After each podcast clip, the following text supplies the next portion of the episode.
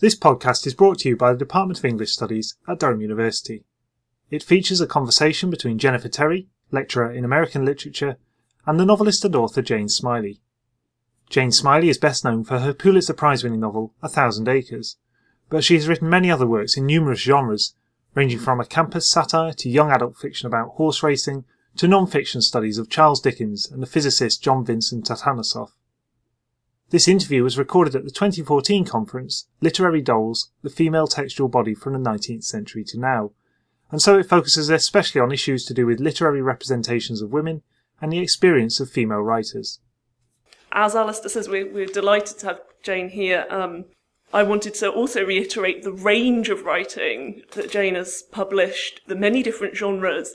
Um, but it seemed to me when I, I, tried to kind of reflect over what I had read, and I haven't read all of your works, as I've already confessed, the range of experiences within that range of kinds of writing also seemed really interesting to me. Um, and maybe we'll come back to that and the ways in which a, a range of experiences are handled. I did want to kind of um, throw one of your own comments back at you before you've read, which was, I hope this is not a misquote, but that the job of the writer, the, the writer's job and the writer's ambition is to develop a theory of how it feels to be alive. And that seemed to me one of the ways in which I, as a reader, have been very strongly drawn into your fiction. And uh, possibly we'll come back to that, about how your, your narratives might theorize how it feels to be alive, um, as I said, in, in respect to a whole range of experiences. Uh, so I'm going to shut up and hand over to Jane, who I think is going to read from some new work. Yes. Um, and we'll pick up the discussion later, and hopefully you'll have lots of questions as well. Um, I'm going to say one thing, and that is that pr- appropriate to this conference, I did not bring along the best thing I've ever written, um, which is a short story called "The Life of the Body," which is published was published in Antaeus and is going to be in um, a Norton anthology of contemporary American short stories. So you might look at that. Um, it's very sad, so bring your Kleenexes with you. I have written a lot about bodies, and I'm going to read a little piece from my new trilogy, uh, which now has a UK publisher as of yesterday. And um, it is called The Last Hundred Years. It starts in, in 1920 with the birth of a boy to a farm family in Iowa and it ends in 2019. Of course, the last volume will be published in 2015, so it wanders into a little bit of science fiction. The boy who's born in 1920 is named Frank, and he marries this woman whose name is Andy, and she is from Decorah, Iowa, which is an odd town. It's a, uh, that part of Iowa was settled by. You'll need to know this just because um, that part of Iowa was settled by Norwegians, and for at least one and possibly two generations after settlement, as is true in this part of the Midwest, they spoke Norwegian among themselves and in the town. And so Andy has grown up um, speaking Norwegian and English at home. The structure of the last hundred years is that it spends a, about a chapter, exactly a chapter, on every year from 1920 to 2019. So my, my task was to weave, make the story, or the, there's a lot of stories, but make the stories weave themselves into the years rather than weaving the years into the stories. And it was an interesting challenge and I enjoyed doing it. But really in the end, it was like getting on a train. I knew it was a self-constructed train, but I had to make the energy just go in order to keep the reader going. Anyway, this is 1965. And Andy is believed by her husband and her children and most other people to be a total airhead. She's, she's quite beautiful and fashionable. Um, she lives in New York. And I, I analyze her problems slightly differently than that, but I'm go- she gets involved with psychotherapy. She moves from a Freudian to another Freudian and then to a Laingian. Remember R.D. Laing? She moves, she moves on to one of those guys. And now she, this is her episode at her psychotherapist. Andy said, Well, don't you think it's mysterious? It was three months since the murder. Lillian was still upset, and Arthur seemed beside himself. I, have never seen Arthur so, so, I don't know. Who was murdered again? said Dr. Smith. A friend of theirs named Mary Meyer. She was shot in the head and in the heart walking down the towpath in Georgetown in the middle of the day. Have you ever met this woman? I don't think so, but it horrified me. I had nightmares about it, and we had to come home two days early. Andy was lying on the mat, staring at the ceiling. She didn't often have recourse to the mat, but Dr. Smith's facial expressions could be unpleasant. His bushy, oops, don't go away. His bushy eyebrows lowered over his eyes until they seemed to disappear. Sometimes he tapped the lead of his pencil on his teeth while she talked, which she found so distracting that she fell silent. What really horrified her was a thing that she was not comfortable telling, that Lilian and Arthur seemed to be falling apart. The injustice of this disturbed her. She said, May I change the subject? There is only one subject. You know, you know that Frank's office is in the Chrysler building, don't you, on 42nd Street? Dr. Smith said yes. I went to Bendel's to get a dress for a cocktail party at the Upjohns next week. Frank said it had to be Dior or Chanel, but I hated the Chanel, and the Dior looked very girlish to me, though brown. Brown is so dull. It was two o'clock in the afternoon. He coughed as if losing patience. Anyway, as I came into the vestibule, but before I opened the outside door, I saw Frank pass with a woman on his arm. Rather a plain thing, I must say. I paused. I must have been surprised, but I knew it was Frank. He was wearing his gray Brooks Brothers overcoat that I picked up at the cleaner's the day before, and he was smiling. I registered that right away. You did not recognize the woman? Never saw her before. Did you go out into the street? I did. I watched them. When they turned the corner, I followed them down 52nd Street. Can you tell me their exact demeanor and posture? Andy's hip began to hurt, so she crossed her ankles. Dr. Smith would be taking note of this, she knew. She said, She looked upright and self contained. Her elbows were at her sides, and her head was straight. Her shoulders were straight. And your husband? First he was holding her elbow, then he put his arm across her shoulders. Was he leaning toward her? Yes. Dr. Smith wrote busily, then sniffed. Andy said, She didn't look like a prostitute. Is there any reason that she should look like a prostitute? Andy crossed her ankles the other way. This young man where he works, one of the sons, he asked me at a party last summer when we were staying at Southampton if I knew that Frank frequented prostitutes downtown. What did you say? I said yes. You haven't mentioned this to me before, Andy. Were you telling the truth? I didn't know it. It hadn't been as difficult as she thought it would be to tell about seeing them, the couple, Frank and the woman he loved. She said, I did go up to Bonwit's and buy a dress, navy blue shantung with a matching coat. It was last season, but on sale. So, the sight of your husband and another woman who was rather dowdily attired motivated you in some way. Andy nodded. Let me ask you this. Which of your physical assets do you feel that this new outfit makes the most of? Andy lifted her chin, almost unconsciously, then put her hand on her neck. Dr. Smith said, Your neck, your chin. My waist, my legs and ankles. I'll put my hair up, of course. So, you plan to accentuate your slenderness, your paleness in contrast to the dark color of the dress, your, let me say, androgynous qualities, as if to say to all once again that sexuality isn't your business. And so, your husband falling in love, if that is what it is, with the dowdy but let's say womanly rival makes perfect sense. Andy said, I suppose it does, from his point of view. She said this in a reasonable tone of voice and was just about to say something else when Dr. Smith was right there, nose to nose with her, and apparently in a rage. Andy recoiled. Dr. Smith exclaimed, Andrea Langdon, are you so flat and small that you have no reaction to this? Is there nothing inside you? No mote of emotion or resistance? No ego, no identity, no being. You come here to me three days a week faithfully, As far as I can discern, you are a wraith, floating through your own life, not only with no affect, but with no response. I ask you if you drink. You say yes. I ask you if you ever get drunk. You say yes. I ask you if you embarrass yourself when you get drunk. And you say, no, you just doze off or go sit in a corner. Sometimes you say you laugh at nothing. That is the extent of your transgressions.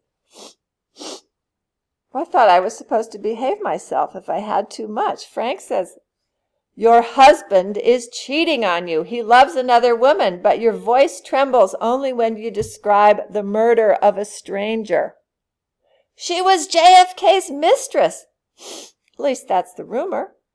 Andy coughed, thinking of how many times Dr. Grossman had explained the concept of displacement to her. She leveled her voice, then said, I don't think she loves him. She wasn't leaning toward him in any way. Her body language said that she was, Are you using my own terms to show me up? Now Dr. Smith seemed really angry. Andy slid to the right and put her left hand lightly on his arm to prevent him moving toward her. He said, I am yelling at you. I am berating you. How does that make you feel? I think you must be having a bad day. Do you think this has nothing to do with you? Andy stared at Dr. Smith and decided that he must have been a badly behaved child, which was possibly why he had become a psychiatrist. Then she said, Ragnarok. What is that, please? He sounded both surprised and contemptuous. The end of the world in Norse. Götterdämmerung, the apocalypse? She nodded. He said, Please describe this to me. Andy closed her eyes, remembering. It was still very clear. First, I thought the dogs would begin to howl, and then the wolves in the forests would gather in town and join them. The howling would get so loud that you could not hear, no matter how hard you listened, that the snakes were slithering out of the river. We lived on Winneshiek, which was just south of the river. Anyway, the snakes were big as pythons, but they were cottonmouths, more poisonous than rattlesnakes, and they would slither through the front door and up the stairs. And first they would go into my parents' room and smother them and bite them all over, but you couldn't hear my parents' screams because of the howling. Then the snakes would wait in the hall for me to open my door. I could stay in my room for days, but eventually they would slither around me and bite me. They would be as cold as ice. Then the house would burn down. This was a true memory from when she was about seven. What would cause the house to burn down? I don't know. Andy shivered. Dr. Smith stared at her, then said, Perhaps we are getting somewhere.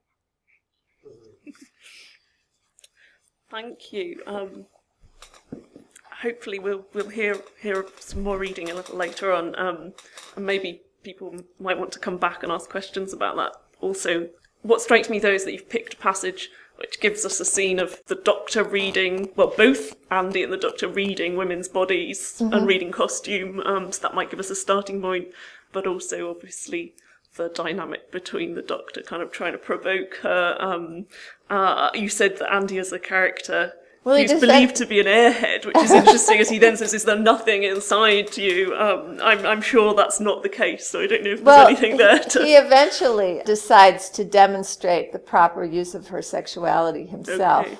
and as happens so often um, with those kinds of therapists. But she, she recovers. She, she needs a good deal of prodding. I, you know, my analysis of her is that really she is kind of from about the early 1950s she is in a kind a state of panic, which is a, uh, partly owing to the way the Cold War connects with her.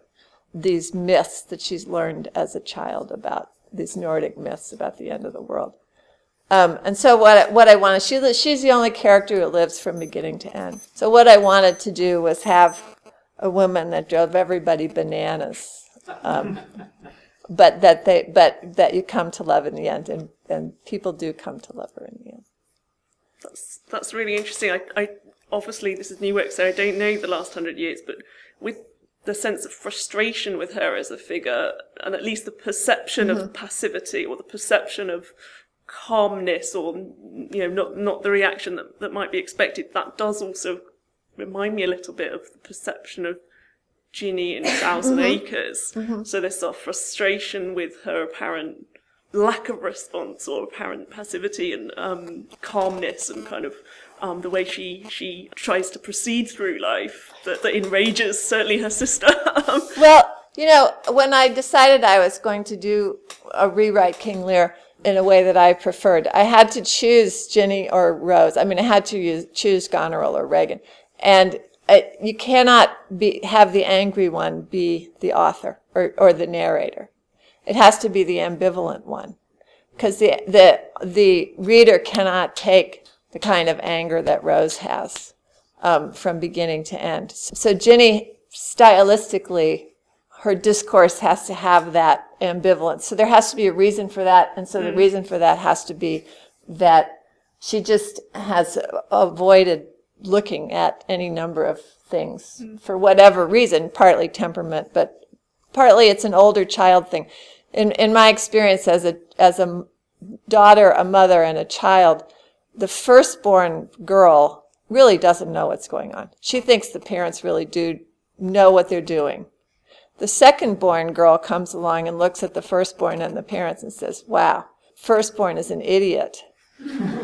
and um, she cannot see that the parents are crazy. You know, that's been my experience. So I had to choose Ginny. And then she had to be a certain, she had to just be fairly eloquent. So the thing I think she's able to do is use metaphor to characterize various moods that she that she is or not moods but feelings that she has. I think that's her gift.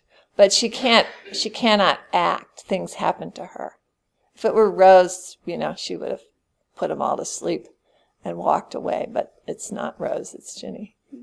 because that, that A Thousand Acres has that sort of first person throughout, um, unlike some of the other narratives. that Yeah, that's move. very hard. Yeah. That's for me. That first person is the hardest point of view. Those of you who uh, there might be one here or not who's read Private Life, which is my most recent novel, and I originally wrote that in the first person, and I then I realized that Margaret, that character, doesn't also cannot have the self knowledge, and maybe that is a characteristic of being a 19th century woman.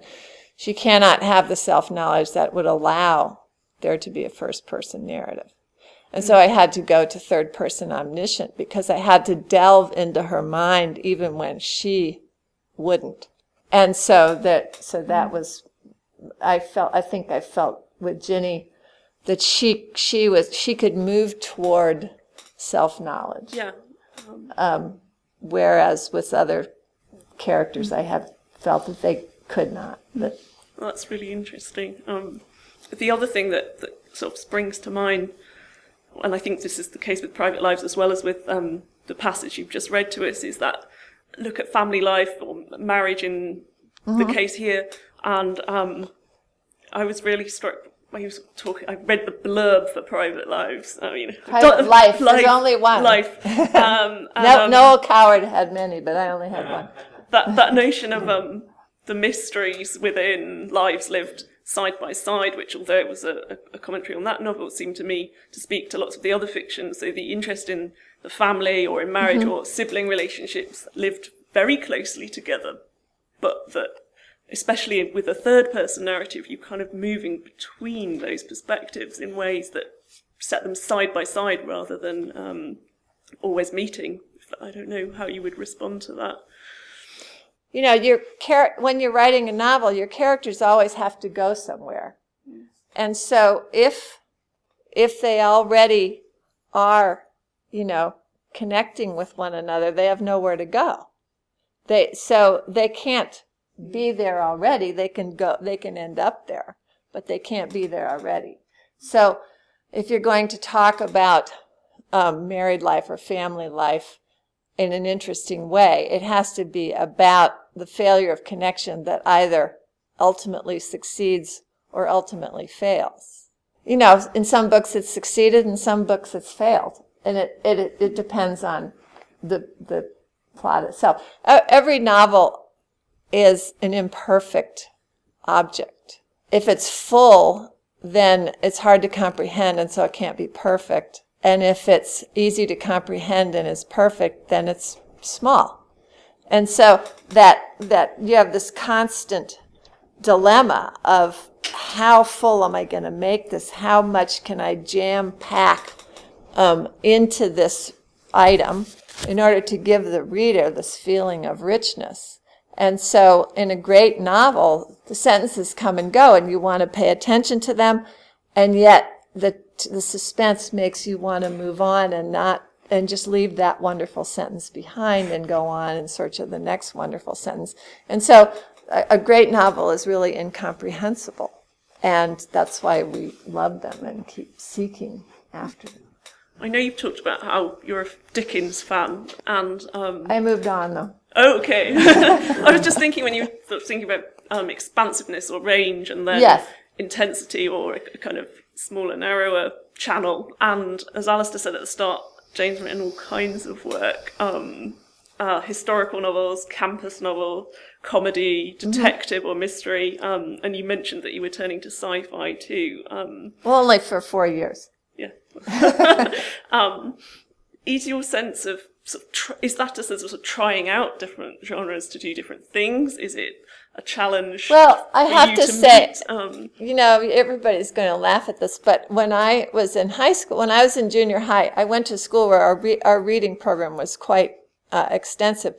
And we read Shakespeare every year, starting in seventh grade. And um, I think we started with Twelfth Night, and then we read Lear se- senior year and Hamlet junior year. And I can't remember. We were reading in junior year, I remember reading um, Dostoevsky. And you can imagine this in eighth grade, we were reading a book about Nord- Scandinavian immigrants to North Dakota in which the woman goes mad and the husband freezes to death. You know, why would you give this to an eighth grader? And we, but in ninth grade, or maybe that was ninth grade, but in ninth grade, we also read David Copperfield, which I really loved after detesting Oliver Twist and detesting um, Great Expectations. So because these were my models and because I had to work so hard, it was almost a case of having to translate the text when we were reading Oliver Twist for me. I was the one in the class who raised her hand and said, Why wouldn't he give him some more porridge? And the teacher basically said, Are you an idiot that you don't understand this? Well, yeah, I, I don't understand why. Nobody's ever not given me seconds. So there was this mo- there was that moment of sort of having to translate. But I remember thinking when I first wanted to write books, well, Shakespeare wrote tragedy, comedy, romance. Why can't I? And that's the that's the effect of living out in the middle of nowhere, you know, and just reading books and learning about them and sort of translating them in your own mind.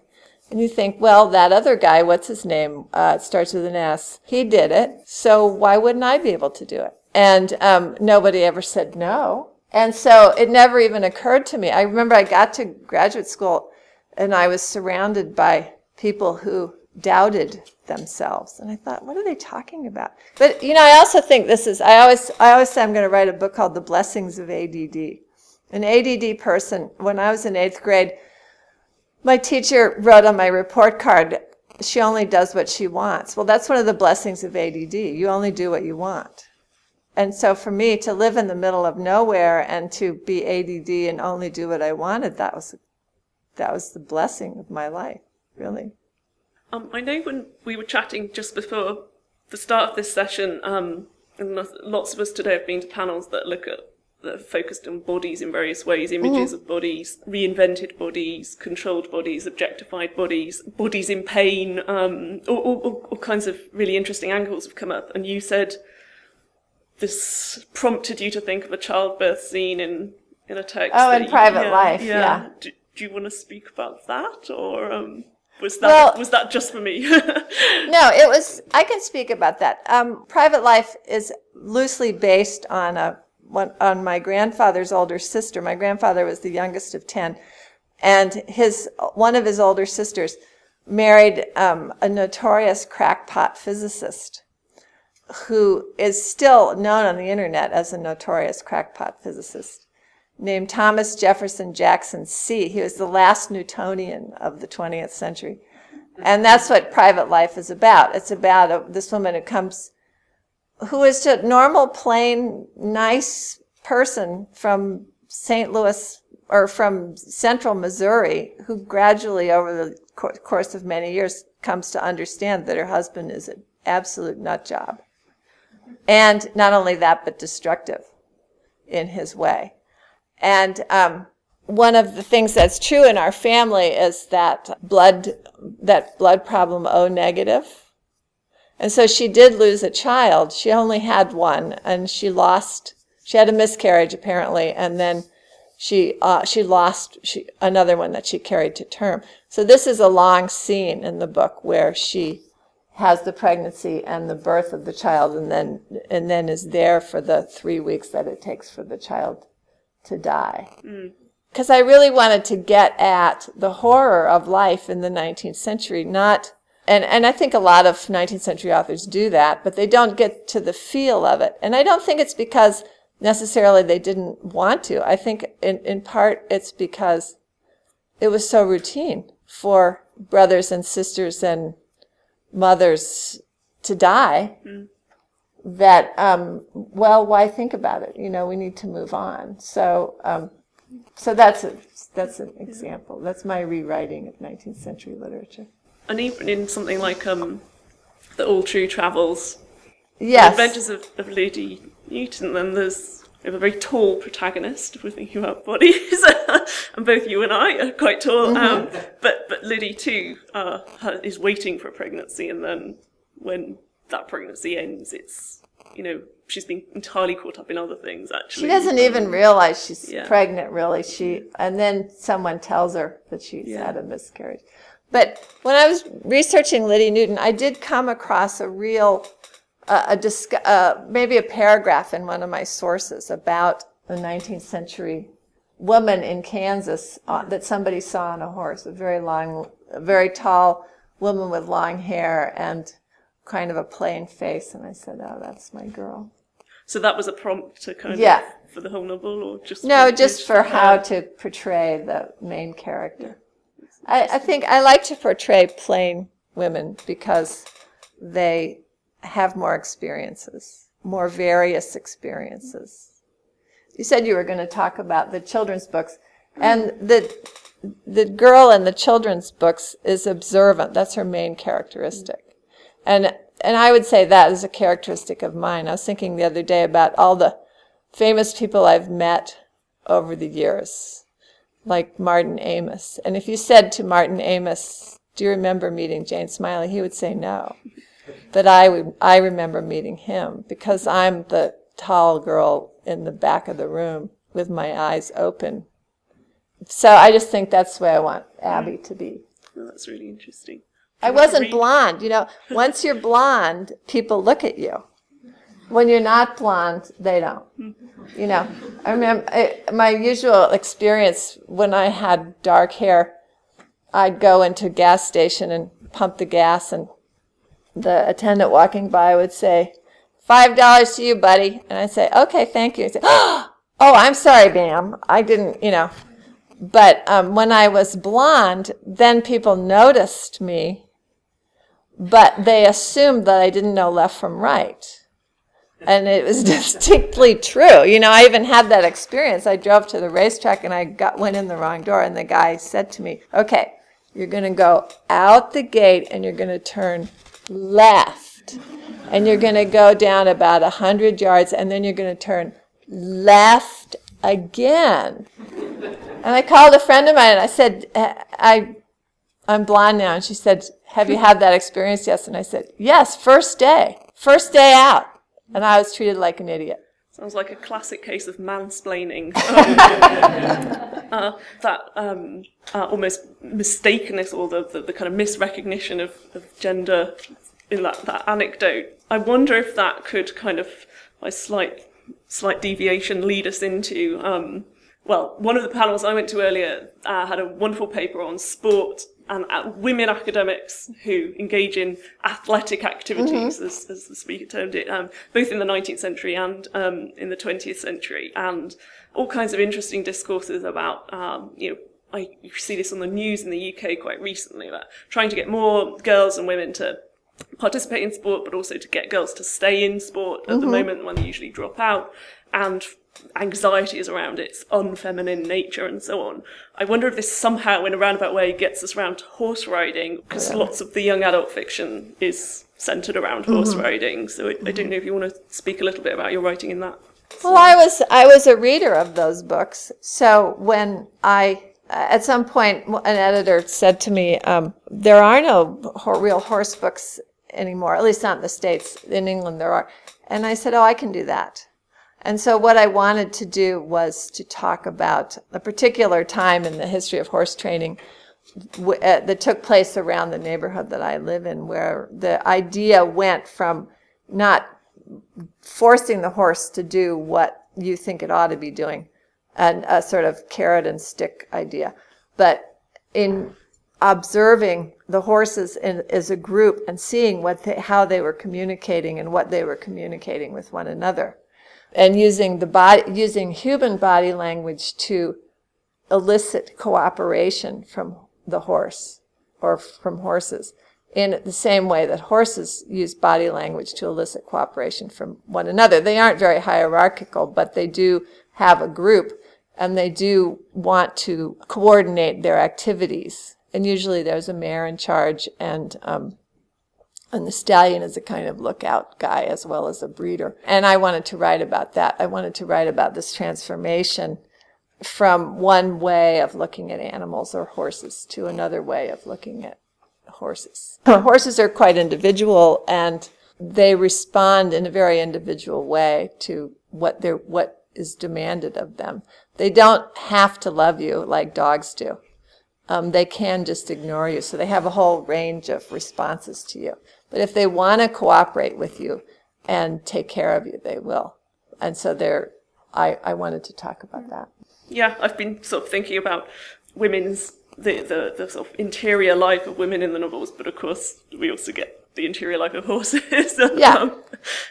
Um, something else to spring to mind. Um, uh, when I asked Emma why in particular Jane Smiley, although obviously great to have Jane Smiley here, what in particular had kind of been her starting point in wanting you to, to come today and um, close the conference. And most of Emma's answer actually linked to the idea of um, not just that idea of any reader being free to interpret a text as they wish or as they find themselves doing, but that within your narrative you give the reader a certain kind of freedom in that there's a there's a lack of overt authorial direction mm. on certain issues mm. or sensitive um, experiences and, and, and um, difficult depictions that, that, come up in some of the texts, but there's a kind of lack of editorializing. Um, there's also there's not irresponsibility, but there's this kind of stepping back and giving the characters mm. and the reader there's a generous space there for them. Um, and I didn't know whether you would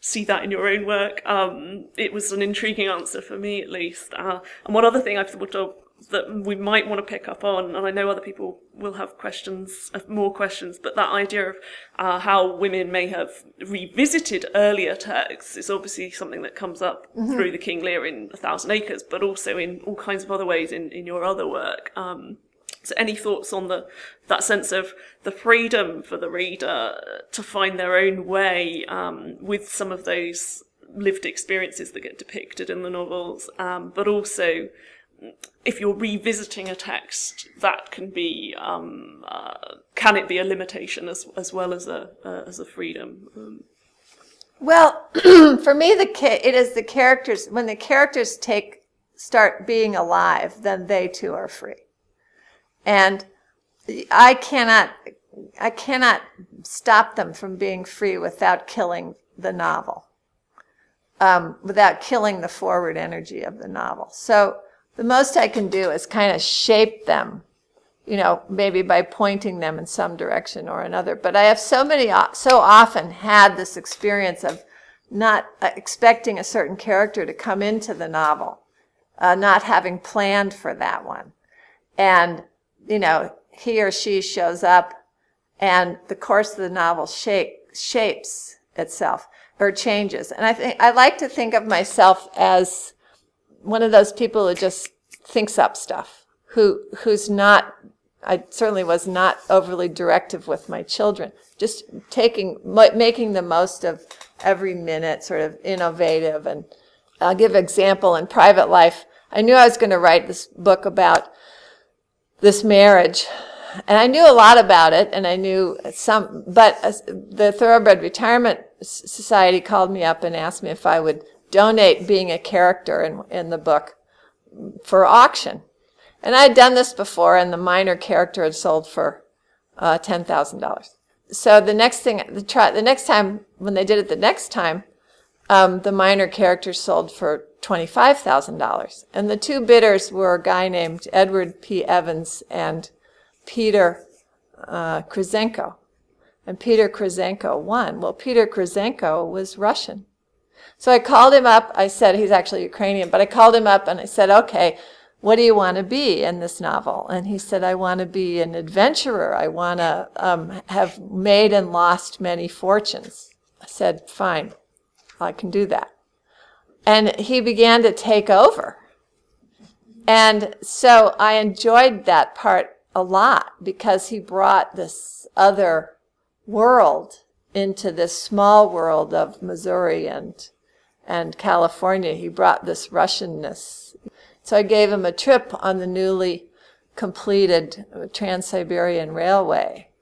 So I like all my characters to do unexpected things because people do unexpected things. And then and then you have many rewrites in order to go back and make their unexpected things logical. But you don't have to.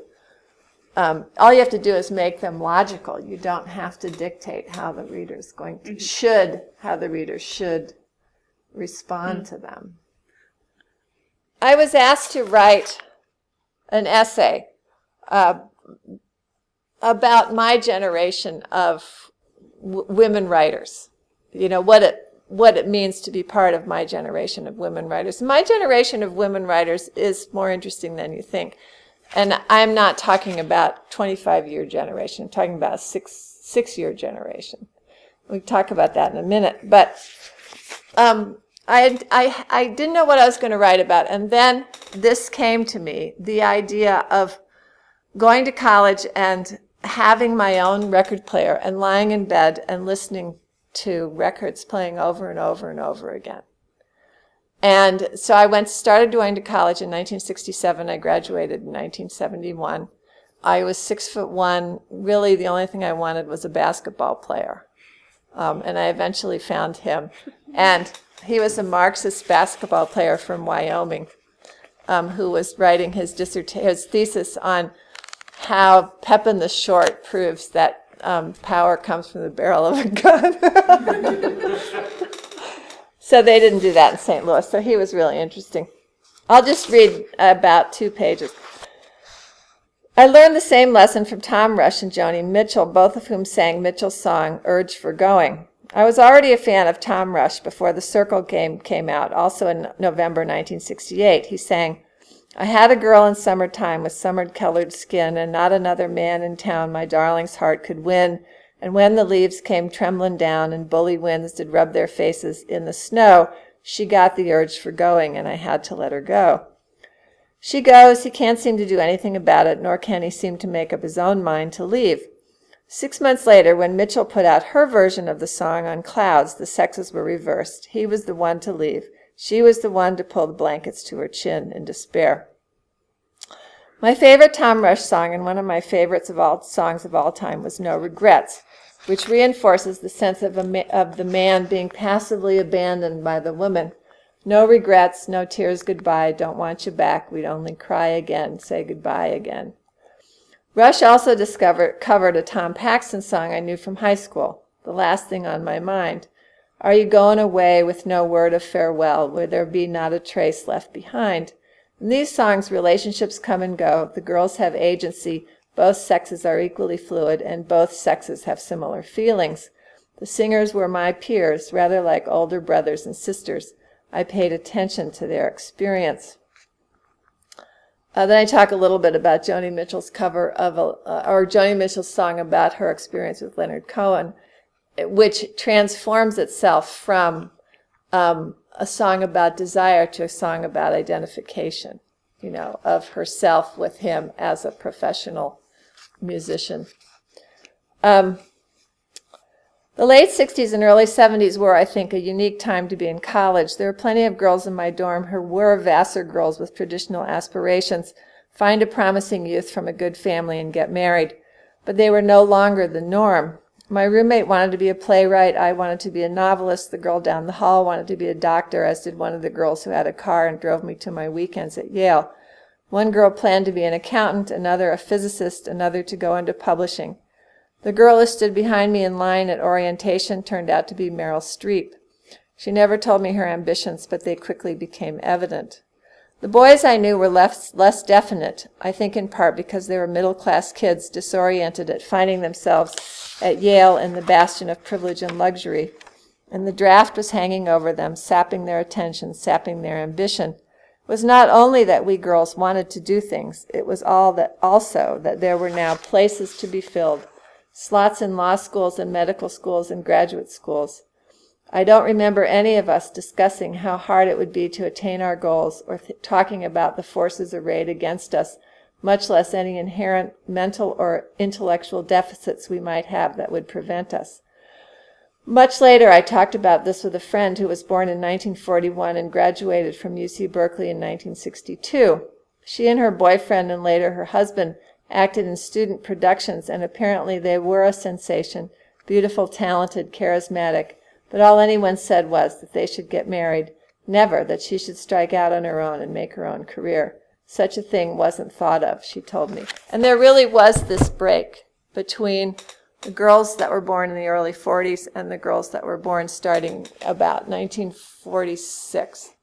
You know, I think I would define Francine Prose as like the, the pivotal figure.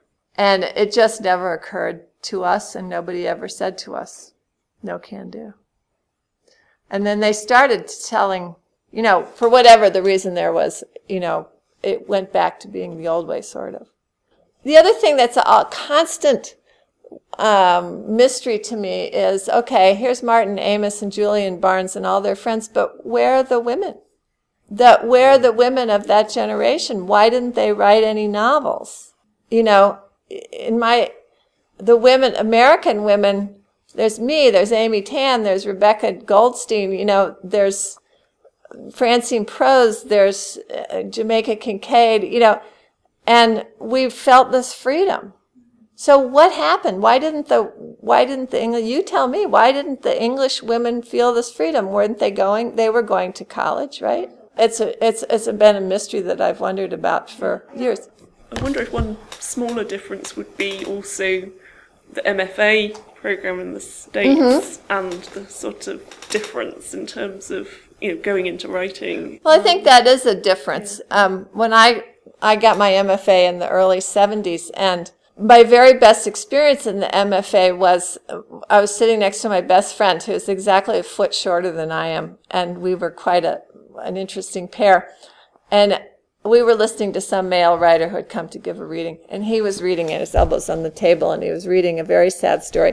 And I had passed her a new story that I had written, and she was very carefully reading it in her lap, and then, you know, so nobody would hear. And he came to a particularly sad part of the story he was reading, and she burst out laughing because she came to a part of my story. And I thought, yes, we've succeeded.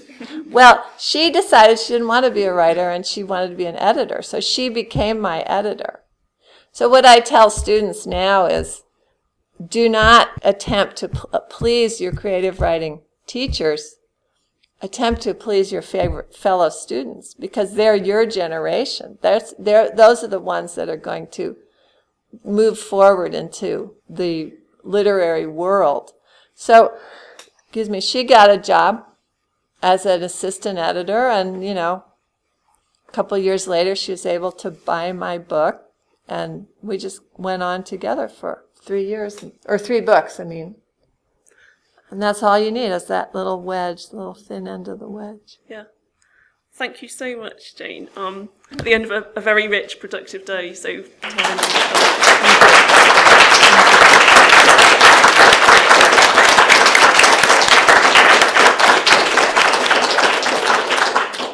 We hope you've enjoyed this podcast. For more podcasts, or to give your feedback on the podcast you have just listened to, visit readdurhamenglish.wordpress.com forward slash podcasts.